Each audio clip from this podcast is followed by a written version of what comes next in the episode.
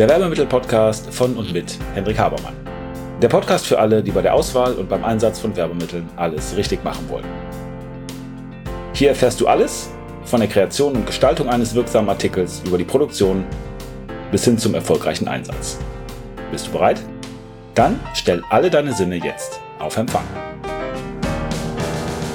Hallo, herzlich willkommen, Henrik Habermann hier. Schön, dass ihr da seid. Es ist Werbemittel-Podcast-Zeit und ich gebe zu, heute sprechen wir über ein Thema, was nur ein bisschen am Rande was mit Werbemitteln zu tun hat, wenn man es denn auf diese anwenden soll.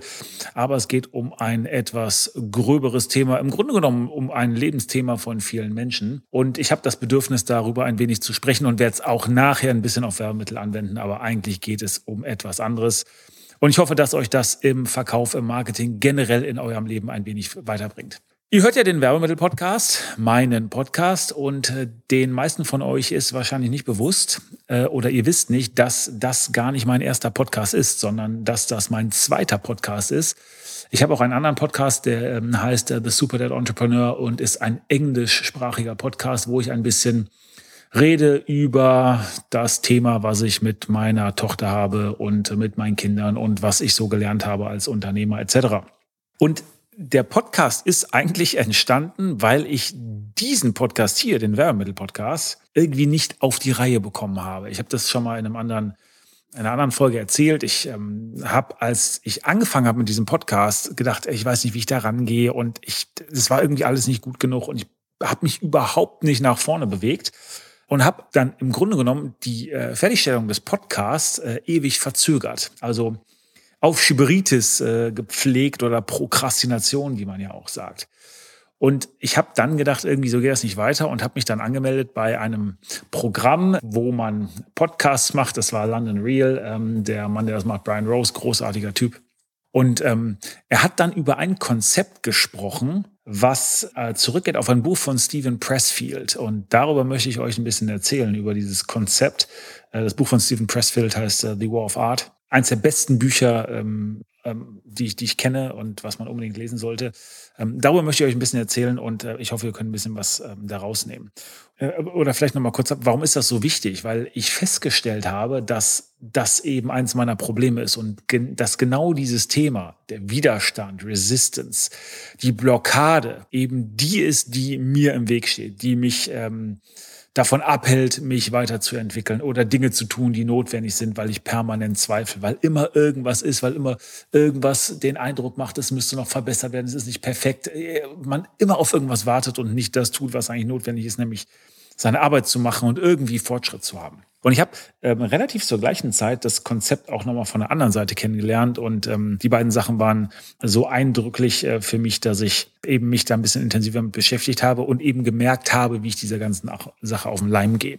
Äh, worum geht's eigentlich? Nun, das, was Stephen Pressfield sagt oder das, was er beschreibt in seinem Buch, ist ein Phänomen, was wir wahrscheinlich alle schon gemacht haben, dass wenn wir irgendwas tun, was uns wichtig erscheint, oder wenn es um irgendetwas geht, was wichtig ist für uns oder für unserem Leben, wir irgendeine Art von Widerstand spüren, äh, eine Angst, eine Demotivation, den äh, Gedanken, Dinge noch verbessern zu müssen, was uns in eine Lähmung bringt. Also äh, letztendlich ja in diese Aufschieberitis, Prokrastination und so weiter. Äh, man fühlt sich irgendwie nicht gut, man wartet noch, man ist nicht inspiriert, man ist lustlos, man ist demotiviert, man ist müde oder was auch immer das ist.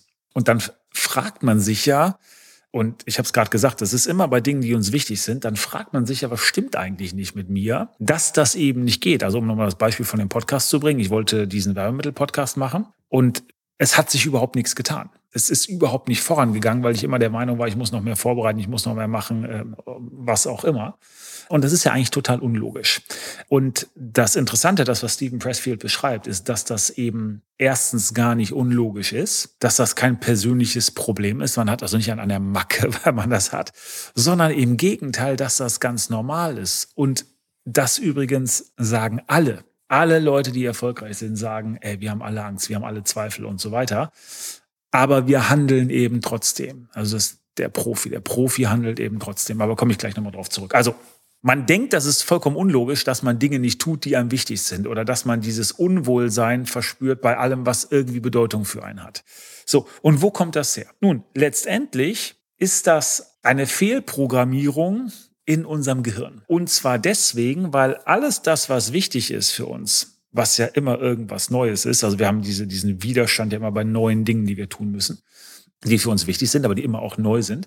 Und das Gehirn letztendlich sagt, das ist neu, das ist eine Veränderung und deswegen das prinzipiell schlecht bewertet. Ihr kennt äh, vielleicht diese Verhaltensanomalie äh, der Loss Aversion, der ähm, Verlustaversion. Es ist ja so, dass wir als Menschen immer, wenn wir denken, wir haben was zu verlieren, irgendwie Abstand nehmen. Dann gehen wir uns immer die roten Lampen an, wenn wir glauben, wir könnten irgendwo was verlieren, wenn immer unser Sicherheitsbedürfnis irgendwo in Gefahr ist. Und das ist deswegen so bescheuert, weil wir ja immer irgendwas verlieren könnten, aber wir überbetonen total den Verlust. Und das ist eben ein Erbe unseres Reptiliengehirns, was im Grunde genommen bei allem, was eine Gefahr darstellen könnte, in den Kampf- oder Fluchtmodus geht oder, also es ist ja Fight, Flight, Freeze oder in, in das Erstarren, um aus einer Notsituation, aus einer gefährlichen Situation rauszukommen. Und genau das, das ist das, was passiert, wenn wir diesen Widerstand, dieses Resistance spüren. Äh, also es ist Fight, Flight, Freeze. So, wenn wir aggressiv werden, wenn irgendwie ein großes Problem, äh, eine große Sache ist, dann äh, kann das der Kampfmodus sein. Wenn wir müde werden oder äh, wenn wir äh, total demotiviert sind, kann es eben dieses Freeze äh, oder dieses Flight sein. Wenn wir Aufschieberitis, also Prokrastination betreiben, dann ist das ja nichts anderes, als dass wir das Problem immer vor uns herschieben, weil es dann eben gar nicht real werden kann. Das heißt, auch die Aufschieberitis, die ja eigentlich total paradox ist, weil es ja im Grunde was Wichtiges für uns ist oder das, was uns prinzipiell wichtig erscheint, auch diese Aufschieberitis ist ja nichts anderes als der Versuch des Gehirns, diesen Alarmzustand, in dem es ist, weil was Neues kommt, weil es prinzipiell Gefahr wittert, aufzuheben. Und es ist auch wichtig in dem Zusammenhang zu verstehen, dass das Gehirn ja nicht dazu da ist, uns glücklich zu machen. Ja, viele Leute, die unglücklich sind, die fragen sich mal, was ist los mit mir oder warum bin ich so? Na, prinzipiell bist du erstmal so, wie wir alle sind. Und der Grund ist, dass du bist nicht dafür gemacht oder dein Körper ist nicht dafür gemacht, dein Gehirn ist nicht dafür gemacht, dass du glücklich bist. Prinzipiell ist in unsere Genetik eingepflanzt, dass wir überleben, aber nicht, dass wir glücklich sind. So, und weil das nicht automatisch passiert, ist das Arbeit. Ich muss das Leuten immer wieder sagen. Glücklich zu sein ist Arbeit. Ja, das muss man tun, das passiert nicht von alleine. Überleben passiert eigentlich ziemlich von alleine. Das kannst du mit deinem Großhirn auch nur bedingt steuern. Klar, wenn du von der Brücke springst, bist du tot, aber wenn du jetzt sagst, ich halte jetzt so lange die Luft an, bis ich tot bin, dann sagt das der Körper irgendwann, pass auf, entweder du hörst jetzt mit der Scheiße auf oder ich sag, sorg dafür, dass du aufhörst. Und wenn du es nicht tust, dann wirst du irgendwann ohnmächtig. Und was macht der Körper dann? Wenn du vorher nicht atmen wolltest, damit du stirbst, dann fängt er wieder an zu atmen.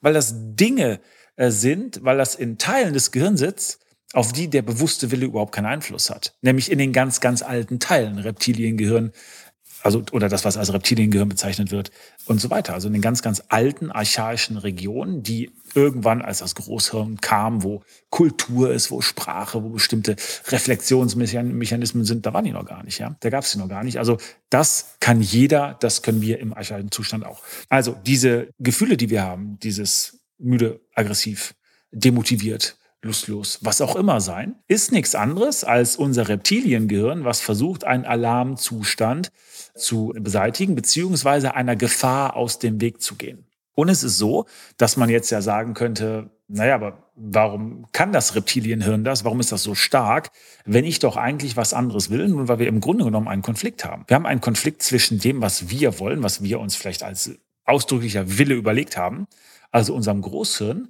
und eben dem Reptiliengehirn, diesem alten Bestandteil, und ich sage es nochmal, der dafür da ist, uns am Leben zu halten und jeder Gefahr prinzipiell aus dem Weg zu gehen. Und wenn es um diesen Kampf geht, ist eben die Frage, wer stärker und es gehen mehr Signalbahnen vom Reptiliengehirn zum Großhirn als andersrum. Ja? Stärker ist letztendlich das Reptiliengehirn. Und das wisst ihr selber, stärker ist im Grunde genommen immer die Emotion im Gegensatz zum äh, Kopf. Also den Kampf Bauch gegen Kopf kann der Kopf nie gewinnen oder Ratio gegen Emotion. Ratio kann gegen die Emotion nicht gewinnen. Wenn ihr euch schlecht fühlt, dann könnt ihr nicht sagen, ja, aber es gibt keine Gründe, sich schlecht zu fühlen. Es gibt keine Gründe, Angst zu haben. Es funktioniert nicht. Die Emotion ist immer stärker. Also, diese Reaktion, die Stephen Pressfield Resistance nennt, ist eine automatische Reaktion unseres Körpers. Na? Wir haben Angst, wir haben Widerstand, wir haben irgendwas, Demotivation, Aggression, Müdigkeit, Aufschieberitis. Wir tun Dinge, die im Grunde genommen dem, was uns wichtig ist, im Weg stehen. Wir sabotieren uns selbst. Und nochmal, es ist nichts Neurotisches, ihr seid nicht bescheuert. Das ist nicht ein Fehler in eurer Programmierung. Das ist in uns allen drin, ist normal menschliches Phänomen. So. Und jetzt kommt das Interessante. Und das ist die Unterscheidung, die Stephen Pressfield macht zwischen Profi und zwischen Amateur. Der sagt, das, was hier passiert, ist ganz normal. Und der Amateur, der weiß das nicht, dem ist das nicht klar. Und dann wirft den der Widerstand, Resistance, eine Angst, ein mulmig sein, ein Lampenfieber, wenn ihr Schauspieler vielleicht seid oder was auch immer, das wirft den aus der Bahn. Und dann ändert das sein Handeln oder das ändert seine Entschlusskraft oder das ändert seine Ziele. Und das ist eben der Unterschied zum Profi. Da, da passiert das nicht. Denn der Profi weiß ja, dass der Widerstand kommt. Der weiß ja, dass dieses Gefühl kommt. Der weiß, dass das Lampenfieber kommt. Der weiß, dass er auf einmal irgendwie gar keine Lust mehr hat, obwohl es ihm ja, ihm ja so wichtig war dass er irgendwie sagt, ah, aber heute fühle ich mich nicht so gut oder ich bin nicht inspiriert oder ich habe keine Ideen oder keine Ahnung was. Der Profi weiß, dass genau das passiert. Also er erwartet das und er macht trotzdem einfach seine Arbeit. Er macht trotzdem weiter. Das heißt, professionell zu sein bedeutet nicht diesen Widerstand, das Lampenfieber, die Angst, die Aggression, die Wut, die Müdigkeit, die fehlende Inspiration, was auch immer nicht zu spüren, sondern Profi zu sein bedeutet, sich darauf vorzubereiten, damit umgehen zu können und trotzdem ins Handeln zu kommen. Sich davon überhaupt nicht beeinflussen lassen. Und das Interessante war, dass durch diesen Podcast, den ich äh, damals mit London Real gemacht habe, mir das eben total klar geworden ist und äh, die ein System gebaut haben, was uns eben genau darüber bringt. Erstmal war, dass uns einer gesagt hat, pass auf, wisst ihr eigentlich, was Resistance ist? Das wird kommen. Ja? Und dann erzählt dir das einer und dann denkst du, ist ja krass, das klar habe ich schon hundertmal in meinem Leben gespürt, dass irgendwas, was im Grunde genommen mir wichtig war, wo ich mich lange darauf vorbereitet hatte. Ich weiß noch früher, ich habe zwölf Jahre klassisch Klavier gespielt und wir hatten dann immer in der Musikschule am, am Ende, äh, in dem Winter immer, war immer Klassenvorspiel. Und das war eigentlich die einzige Zeit im Jahr, wo ich relativ viel geübt habe. Also paar Stunden am Tag geübt habe, weil ich wollte es nicht verkacken. Ich wollte da nicht irgendwie schlecht sein. Das war mir irgendwie wichtig. Und wenn dann die Zeit des Vorspiels kam, hätte ich eigentlich, eigentlich am liebsten gar nicht gespielt. Eigentlich hatte ich dann überhaupt keine Lust zu spielen. Ich war dann irgendwie nicht inspiriert oder ich, wenn einer gesagt hätte, hey, wir haben nicht genug Zeit, es können nicht alle spielen, wer verzichtet freiwillig, hätte ich immer gesagt, ja, ich. ja? Obwohl ich richtig viel für geübt hatte. Also sonst nicht, aber in dieser Zeit. Und ich habe das so oft schon erlebt und ähm, als mir dann einer gesagt hat, ey, das kommt, erwarte das, weißt du eigentlich, was Resistance ist, hat mir das total die Augen geöffnet. Und ein paar interessante Sachen hat Brian Rose mir noch erklärt. Und zwar, dass man sagt, Resistance ist eben da, wenn es wichtige Dinge ist, aber ist eigentlich direkt proportional zu dem, was du machen willst. Wenn wir etwas Kleines machen, dann haben wir keine Resistance. Alles, was uns leicht von der Hand geht, alles, was irgendwie in kleinen Häppchen verpackt ist, löst kein Resistance aus. Aber wenn etwas sehr groß ist, dann schon. Dann spüren wir auf einmal das, was dazu führt, dass wir Dinge in kleine Einheiten packen müssen.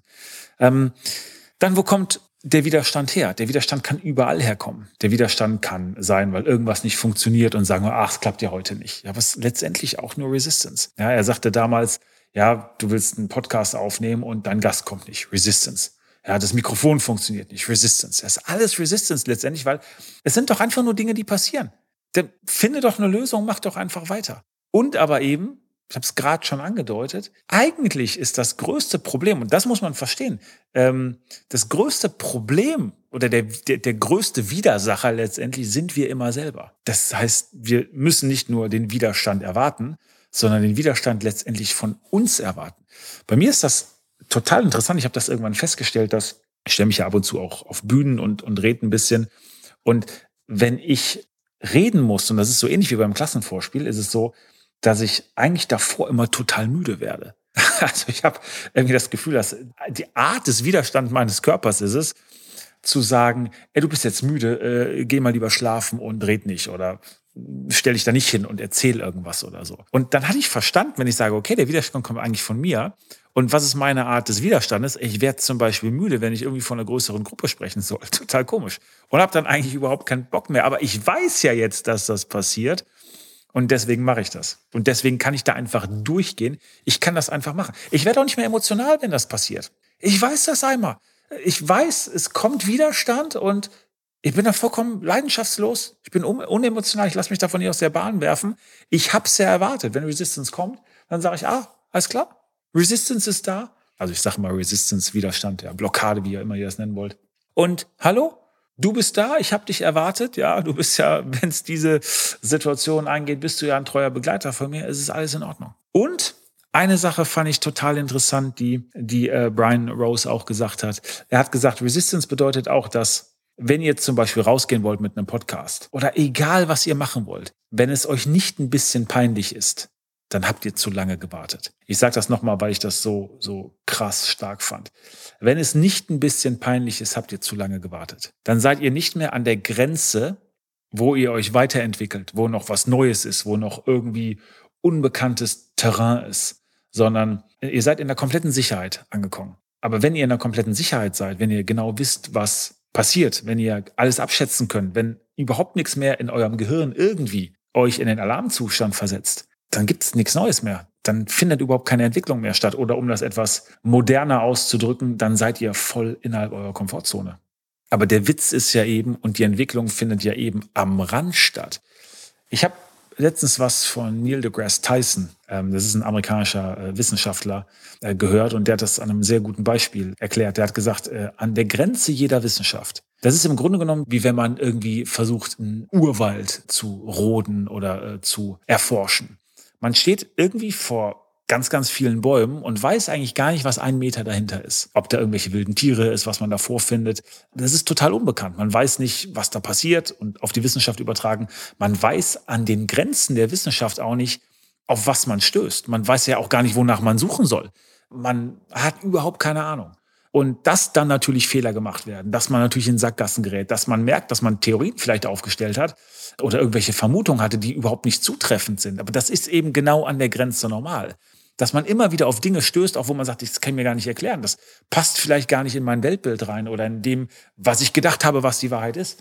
Und er sagt eben, Neil deGrasse Tyson sagt eben, dass wenn mir das lange nicht passiert, ich aber eigentlich an der Grenze arbeiten will, weil ich Wissenschaftler bin, der ja eben Wissenschaft betreiben will, der weiterkommen will und, und so weiter. Und wenn das länger nicht passiert, dann kann ich ziemlich sicher sein, dass ich nicht mehr an der Grenze arbeite. Und das eben übertragen jetzt auf die persönliche Situation, dass wenn ich keinen Widerstand mehr habe, wenn ich ähm, dieses Kribbeln nicht mehr spüre, wenn ich das Lampenfieber nicht mehr spüre, dann weiß ich, dass ich eigentlich satt bin, dass ich nicht mehr hungrig bin, dass ich nicht mehr versuche, permanent was zu verbessern oder an Grenzen zu gehen oder wirklich Fortschritt zu erzielen, sondern ich bin im Grunde genommen angekommen in der Verwaltung. In dem, was ich kenne, in dem, wo ich mich wohlfühle, was aber eben mit Entwicklung und aus meiner Sicht mit Spaß und auch, jetzt wird's noch ein bisschen philosophischer, wenn ihr so wollt, äh, auch was mit dem Zweck des Lebens eigentlich überhaupt nichts zu tun hat. Also, Widerstand. Widerstand ist normal. Widerstand kommt aufgrund einer speziellen Schaltung in unserem Gehirn. Widerstand ist umso größer, je wichtiger uns etwas ist. Und es gibt einen Unterschied zwischen Profi und Amateur. Und der Unterschied ist nicht, dass der Profi keinen Widerstand hat, keine Ängste oder keine Zweifel hat. Der Unterschied ist der, dass der Profi einfach macht und einfach umsetzt. Und was hat das jetzt mit Werbemitteln zu tun? Ich gebe zu, es hat viel mehr mit allem zu tun. Äh, man kann es natürlich ein bisschen auf äh, Werbemittel, Werbemittelproduktion, Verkauf, Marketing und so weiter anwenden. Nämlich in dem Sinne, und das habe ich auch in der Folge das Wie-Problem schon beschrieben, dass jemand sagt, das ist wichtig, das ist mir wichtig, mir ist wichtig, dass ich bestimmte Dinge erreiche. Aber irgendwie, ich weiß nicht nur, wie ich das, nicht nur nicht, wie ich das machen soll. Also ich habe das Wie-Problem, sondern ich fühle mich irgendwie nicht inspiriert oder ich habe gerade irgendwie ah, heute ist nicht so der Tag, wo ich das anfange. Oder ich habe irgendwie Angst davor. Ich habe Angst vor dem, was passieren könnte. Das bedeutet ja, dass ich ja schon irgendwie wissen kann, wie die Schritte zu gehen sind, aber irgendwas in mir passiert, was sagt, oh, heute ist nicht der richtige Tag. Auf Schieberitis, Prokrastination, Verlagern, immer wieder reinbringen von Themen auf die Agenda, die eigentlich da gar nicht hingehören. Ich meine, das kennt wahrscheinlich jeder, dass er sagt, es gibt so ein paar Dinge, die man eigentlich unbedingt erledigen muss, die auch wichtig sind, aber ich weiß nicht, wie ich sie erledigen soll. Oder ich weiß nicht, wie irgendjemand in dem Prozess darauf reagiert. Ganz häufig ist das ja bei Reklamationen, dass sie immer wieder aufgeschoben werden, weil das so unangenehm ist, was in der Reklamation passieren könnte, dass ich froh bin, wenn ich andere, auch teilweise unwichtige Dinge habe, die ich erledigen kann eben damit ich eine Ausrede vor mir selber habe, warum ich die Reklamation, die eigentlich blöd ist und wo eben Widerstand kommt, nicht tue. Und wo kommt der Widerstand her? Wir haben es besprochen. Eben daher, dass ich sage, naja, Reklamation ist im Grunde genommen eine Art Kampfsituation. Ja, heute bringt mich keiner um, wenn ich eine Reklamation bearbeite, aber unser Gehirn verhält sich immer noch so. Also, das ist ein Unsicherheitsfaktor. Dem will ich aus dem Weg gehen und deswegen schiebe ich die Reklamationsbearbeitung auf, indem ich meinen Tag mit irgendeinem Schwachsinn fülle oder mit Dingen, die nicht so wichtig sind. Und dann habe ich auch eine Ausrede, warum ich das nicht gemacht habe. Und es ist eben überall. Und ähm, es ist im Werbemittelbereich, dass Leute nicht wissen, wie sie das einsetzen sollen, wie sie mit Werbemitteln umgehen sollen und keine Ahnung haben, wie sie Ziele, die sie erreichen sollen, wollen, die ihnen wichtig sind und die auch davon überzeugt sind, dass dieses Tool, dieses Mittel, was wir haben, weil es eben multisensual ist und weil es eben auf alle Sinne wirkt und den, den Menschen komplett im Grunde genommen vereinnahmt und auf ihn wirkt, die das nicht machen. Und wir erleben das auch in Kampagnen, dass irgendwelche Kampagnen nicht umgesetzt werden, äh, irgendwelche Werbebriefe, irgendwelche Mailings nicht rausgeschickt werden, irgendwelche Zugabeaktionen nicht gemacht werden, obwohl das alles fertig ist, weil dann jemand sagt, ja irgendwie, ich, ich weiß nicht, ich habe nicht so ein gutes Gefühl. Was ist das? Das ist Resistance. Ich habe alles fertig gemacht und dann fange ich an zu zweifeln. Und ich muss verstehen, dass das normal ist.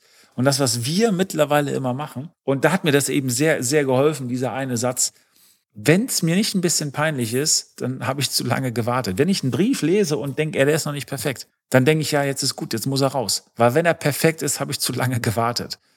Und mal abgesehen davon, dann habe ich vielleicht noch ein Prozent korrigiert, weil er dann von 99 auf 100 Prozent ist. Ich glaube nicht, dass das überhaupt möglich ist, aber selbst dann, wenn ich das Gefühl hätte, fällt ja überhaupt keinem auf. Und das ist eben total häufig, dass bestimmte Dinge nicht gemacht werden, weil jemand ein schlechtes Gefühl hat. Und da hilft mir auch noch ein Spruch von, von einem meiner Lehrer, Hermann Scherer, der mal gesagt hat, es ist besser nach ähm, Entschuldigung, zu, äh, besser um Entschuldigung zu bitten äh, als um Erlaubnis. Also lässt sich ganz gut verknüpfen mit dem, dass äh, wenn es äh, dir nicht ein bisschen peinlich ist, hast du zu lange gewartet. Geht über diesen Widerstand, wenn ihr den spürt. Tut das, was prinzipiell zielfördernd ist und lasst auch mal ein bisschen die fünf Grade sein. Erwartet Widerstand, macht euch klar, dass alle irgendwie Angst, Zweifel haben, aber eben die Starken nachher, nachdem sie gehandelt haben und die anderen vorher und eben die lassen sich davon blockieren und kommen dann nicht zu Ergebnissen. War es ein bisschen was für euch? Konnte ich den Punkt klar machen? Jetzt habe ich wieder viel geredet. Ich wollte eigentlich gar nicht so viel reden, wieder fast 25 Minuten draus geworden. Ich hoffe, der Punkt ist klar. Falls ihr sagt, ganz interessant, lasst uns das mal weiter diskutieren. Dann überwindet den Widerstand. Schreibt uns an. Wenn ihr sagt, ja, ich habe irgendwie ein Thema, man könnte mit Werbemitteln oder gegenständlicher Kommunikation, aber äh, ich weiß auch nicht, scheißegal, schreibt's einfach. Ansonsten schickt mir eine Sprachnachricht auf WhatsApp oder nehmt es auf und schickt, nehmt ein YouTube-Video auf und schickt mir einen Link und ich gucke mir das an.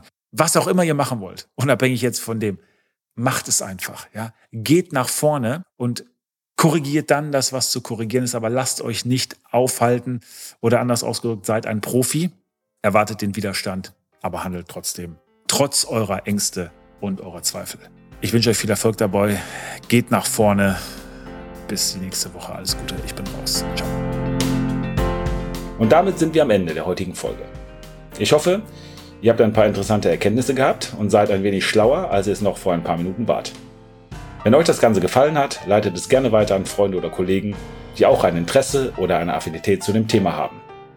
Und natürlich hoffe ich, dass ihr bei der nächsten Folge dabei seid. Wenn es etwas gibt, was euch interessiert, was ihr noch behandeln möchtet, wo ihr gern ein wenig intensiver reintauchen wollt, schaut bitte in die Show Notes, da sind unsere Kontaktdaten angegeben mit einer E-Mail-Adresse. Schreibt uns eine Mail und wir werden entweder, wenn das für viele Leute interessant erscheint, das in den Podcast behandeln Ansonsten bekommt ihr von mir oder einem meiner Teammitglieder eine Mail. Also, vielen Dank. Ich freue mich auf das nächste Mal.